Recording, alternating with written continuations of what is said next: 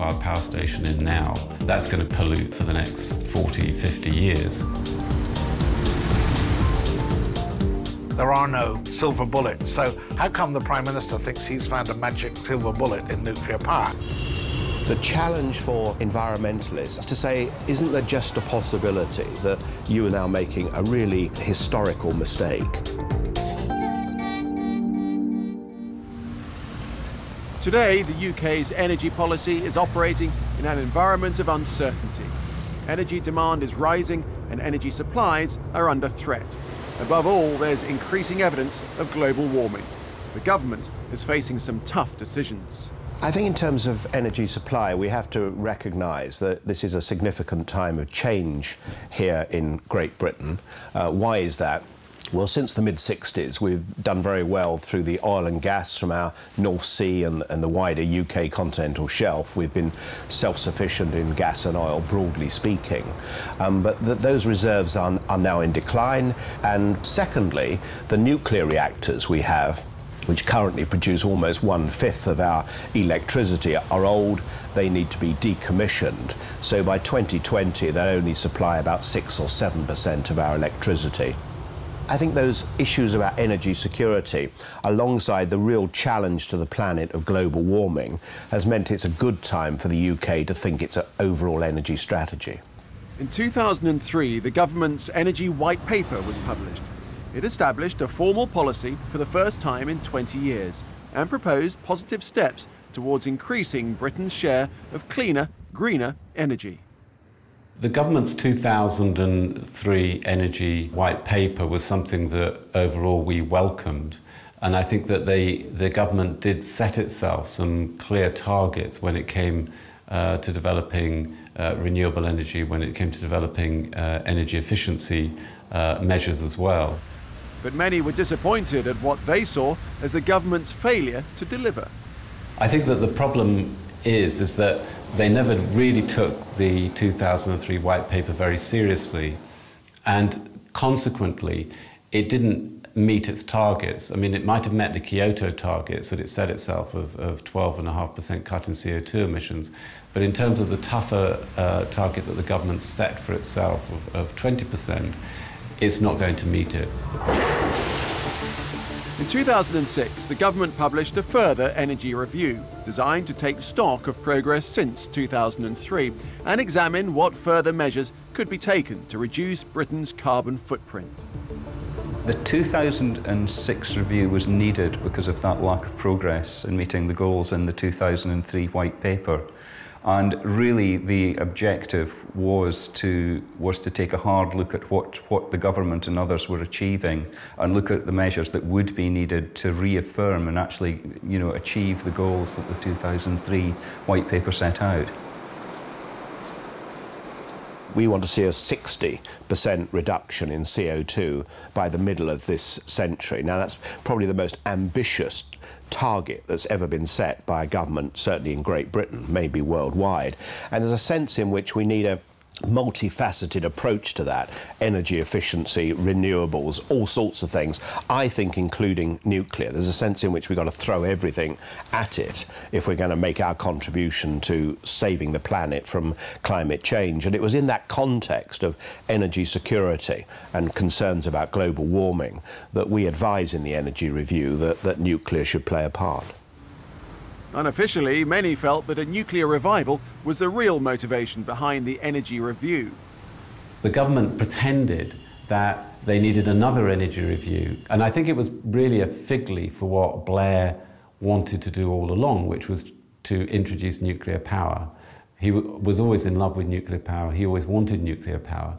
He hadn't managed to get it into the 2003 Energy White Paper, and he wanted another chance to introduce it. The idea that the Prime Minister had an open mind on this subject is just a fantasy. He'd always, I mean, and to some extent, he'd have done better if he'd been more direct and more honest about it and said he's in favour. He's entitled to be in favour of nuclear. He's wrong, but he's certainly entitled to have an opinion. And what has actually happened now is, of course, people mistrust the Energy Review because it was seen as another dodgy dossier. Nuclear power is probably the most contentious and emotive method of energy production. but it is also the main large-scale provider of low-carbon electricity in the UK.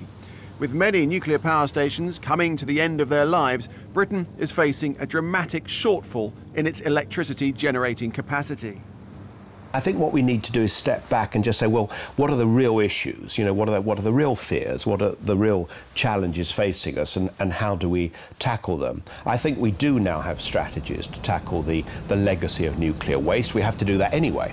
Nothing to do with new build. I understand people's concerns about terrorism, and of course we need to build in, literally build in, to any new generation of new nuclear reactors a concern about terrorism. This is a form of clean and green energy, and I think history would look back and possibly be aghast, thinking that some environmentalists weren't even considering this option seriously, when I think it's one of the answers, not the only answer, it's one of the answers to global warming. Nuclear power is seen by some as over-centralised and inflexible. They believe it incompatible with a more efficient, more localised energy system. The things that's really important to understand about nuclear power is it's an illusion to say you can have nuclear power and all the other options. It's not true. Nuclear power requires you to have very centralized electricity generation, very large units. It's only economic if you build it in 1,200 megawatt units or so. That means that you have to use those stations all the time. If you take a centralized power station, it applies to nuclear as much as to fossil fuels, is two-thirds of the energy is wasted as heat up the cooling towers or whatever. We say you should have a decentralized system rather than a centralized system, so you're building power plants closer to point of use. That's a much better way to go. Despite these concerns, the government believes that a nuclear rebuild will not hinder the development of a decentralized energy system, and that the two energy models can and will coexist. We need to see the development of renewables, microgeneration, but also I think combined heat and power. But that'll be a complement to the old national grid system. There's massive, massive amounts of things that can be done and should be done and must be done in terms of energy efficiency, because that's the cheapest, most cost-effective way and the fastest way of making really deep cuts in CO2 emissions. We have poor designed products, we have poorly designed buildings, we have poorly designed power stations. And this is such a huge area that the government could tackle, and it could tackle it very easily if it wanted to. The starting point for reducing carbon emissions is to save energy. The 2006 review recognised the need to launch more radical measures to reduce the UK's energy demand. One very striking idea that came into it that will need to be explored a lot before it ever happens is the idea that our electricity and gas suppliers would actually have targets to reduce our consumption of electricity and gas in a very explicit kind of way. Now, that is something that the government is opening up discussions with the companies about, but it's actually quite an interesting idea, and I expect there will be some resistance from some of the companies about that very big change that's implied to the kind of business models that they would actually operate. Some believe achievements in the UK's renewables sector have been half-hearted, but the government is pushing the nuclear option because it's seen as the more familiar way forward. But on the world scale, renewables are already making a major contribution. Last year, 2005, the renewables, primarily wind, plus combined heat and power, plus small-scale hydro generation, that's not big dams, those between them delivered more electricity to customers than the whole of the world's 440 nuclear power stations combined. So these are just as central to our energy future as nuclear power stations, and we've just got to get out of the mindset of thinking them as marginal contributors. Nevertheless, the Energy Review does propose measures to make up for Britain falling behind its European counterparts. At the moment, I mean, the British record doesn't look too impressive. Maybe only 4% of our electricity comes from renewables. It's for that reason, because we're committed to renewables, that we want to see a five-fold increase, so that by 2020, maybe one-fifth, 20% of our electricity will be coming from renewable sources. So far, most of the investment has been in onshore wind, which should provide more than 5% of Britain's electricity by 2010. The UK has also massive marine and tidal potential. It's likely that offshore wind will lead the way in the renewables revolution, followed by wave and tidal technologies if their development is successful. In the longer term, other marine renewables, tidal, for example, or wave, have potential in the UK. We've got one of the best resources in the world there.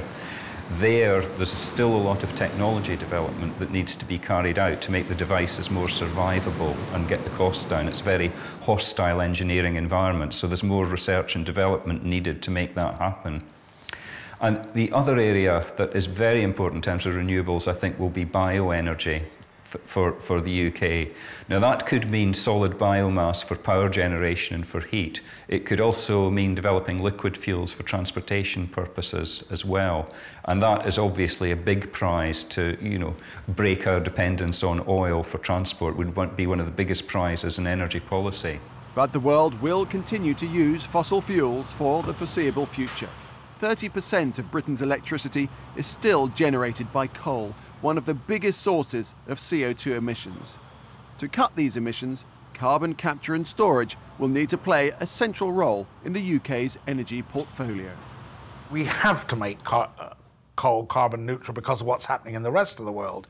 If that's the case, far more important for Britain to get involved in leading the way on that and being one of the early movers on that, and therefore extending the range of its own options, which it could do a lot quicker than it could build new nuclear power stations. What we now need to see is the full-scale development of carbon capture and storage, both when coal is being burnt and when oil and gas is being used. And I think that's the challenge for a lot of different countries now, to bring on these, what I would call major demonstration projects, to see if the whole chemistry set of carbon capture and storage can be made to work. Technically, it can be made to work, but we now need to actually demonstrate that. The future UK energy system will involve a whole array of low and zero carbon technologies, most of which exist or are under development. The principal challenge now is to deliver. There should be no further delays in driving forward the transition to a genuinely sustainable energy economy. The government has got to take it a lot more seriously than they have done up until now. We've got maybe 10 years in which to enact some really serious measures to cut CO2 emissions, not just in the UK, but globally. The big challenge and the big uncertainty for me is what happens over transport, especially over aviation, which is the fastest growing area of energy demand. Renewables will go up in the future, inevitably, and the big unknown and the big question, and the one that I would flip a coin on rather than making a prediction, is nuclear power, because I actually don't know whether it will go ahead or not. There's some enormous challenges to get it off the ground. Could we have gone to a zero carbon economy? Yes, we could do. In my view, the technology is within our reach. If you like, it's inside the envelope of our technical and economic competence to do that. But whether it's within our political ability to do that, I don't know.